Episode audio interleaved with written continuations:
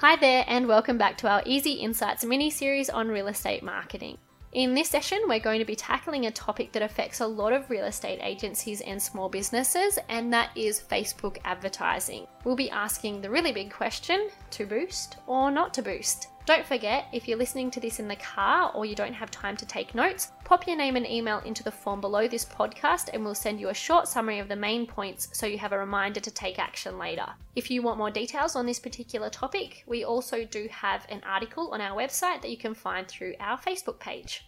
So, there are two big points we really need to cover when we're looking at an intro to Facebook advertising. The first one's an obvious one it is why do you even need to do it in the first place? The second one is how do you choose between a simple post boost, which let's be honest, most of us are doing those all the time at the moment because they're really easy, or a more complex Facebook ad? So let's get down to answering those questions. Last year and this year, Facebook was put through the wringer. Their CEO, Mark Zuckerberg, was even brought before the US Senate because of some perceived breaches of privacy. Their brand, understandably, took a really big hit, and so did their user numbers. But that hit wasn't really as big as you would think it should be.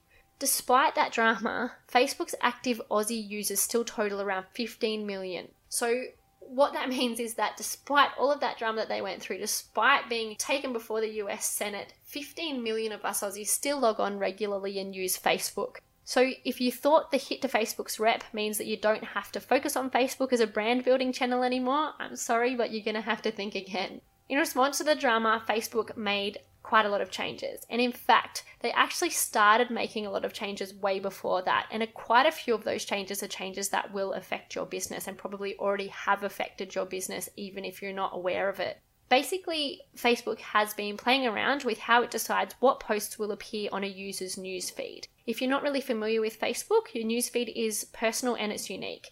It's the first page you see when you enter Facebook, and it shows you a stream of the latest posts by your friends, family, and other pages that you follow. Needless to say, with 15 million Aussies alone using Facebook and most of us with more than 200 friends, showing every single post made by every single friend in your newsfeed is basically impossible. They'd be going through so fast that you wouldn't be able to see or read any of them. So something had to give.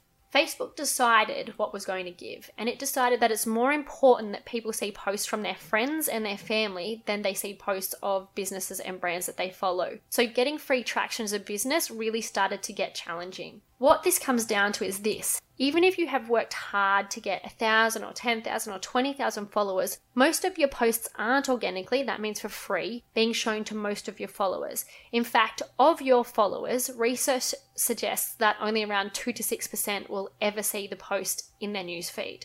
Just to give you some perspective on that, that means that if you have a following of a thousand people, for example, only around 20 of them will see your post unless they remember to visit your actual profile page, which most of them won't, let's be honest. So, what does all that mean for you? Why should you even bother using Facebook if that's the case?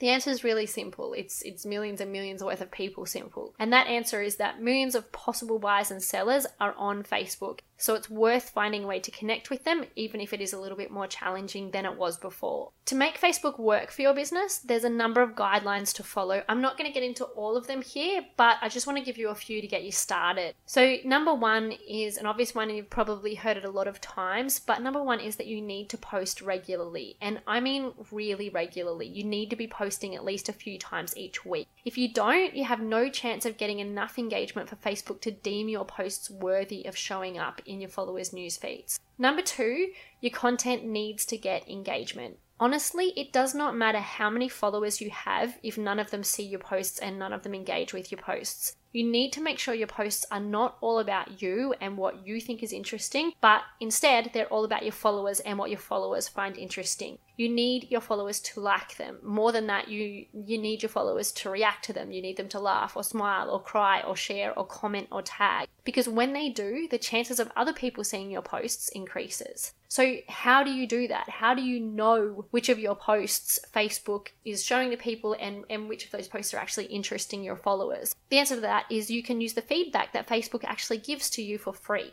So open up your Facebook Insights for your business page and just have a look at the data. It will tell you if your followers are more female or male, it'll tell you their age groups, it'll tell you when they're online and when they like to look at your posts. Importantly, it will show you which posts have received the best engagement and reaction. From that, you can plan your future posts around similar topics or ideas so that you can increase interest. Number three, I almost forgot we were counting them, but number three, you need to forget about being salesy.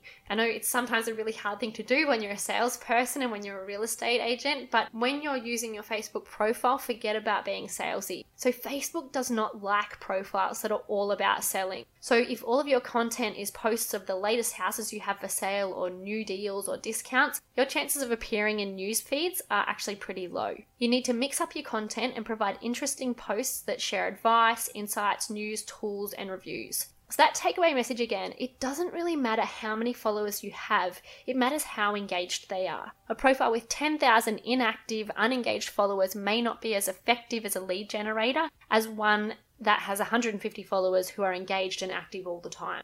Outside of the organic stuff, that's the free posts, you also need to invest a little bit of cash if you want to make Facebook work for you. To do that, you have the choice of simple Facebook post boosts, which most of us are doing, or Facebook ads, which are two really different options. Most businesses new to Facebook advertising just boost posts, but it might not actually be your best option. A Facebook boost is designed to boost engagement with that very specific post and with your profile. It's designed really to create action within Facebook. Basically, it's shown to people who are most likely to engage with that post, to like it, to share it, to comment on it. If you want to build that engagement that we talked about and encourage people to visit your profile or read your posts, a boost is a really great idea.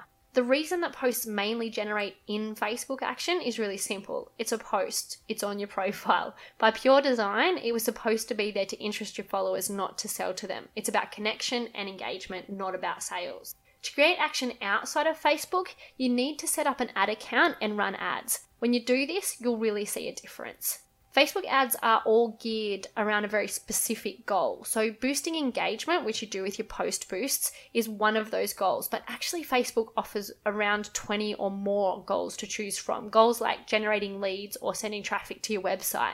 When using ads, Facebook doesn't actually mind you being salesy because that's obviously what ads are all about. Using Facebook ads, you can create a promotion that is geared around your specific goal that you want to achieve, and you have so much more control. So, you can set up an ad that is designed specifically to send traffic to a particular page on your website. You have more creative options, so you can create videos in the ad maker, slideshows, carousels, create lead forms that pop up within Facebook, and you have better audience options so you can really build a strategic sales or marketing funnel. So, when might you use both of these options, your Facebook boost post or your Facebook ad. If you have a great video posted natively to Facebook that shares some useful real estate insights, and, and a lot of you are doing this, we see them all the time, a post boost is a really great idea here. It will increase engagement with that post and it'll build your profile. If, on the other hand, you have a house that you want to sell to a targeted buyer profile, use an ad. Use the very specific audience targeting tools and send buyers outside of Facebook to the listing webpage where your contact form is and where your phone number is so that they can take action related to that particular property. Facebook is a tricky beast, especially with algorithm changes and the complexity of its ad offering. It is also an incredible advertising platform that should be included in your normal brand building and lead generation activity as a personal brand level, at a business brand level, and as well at your property promotional level. That's it for us on this post. As I said to you, jump onto our website if you want more details, uh, and we will be back with another podcast next week. In the meantime, take it easy.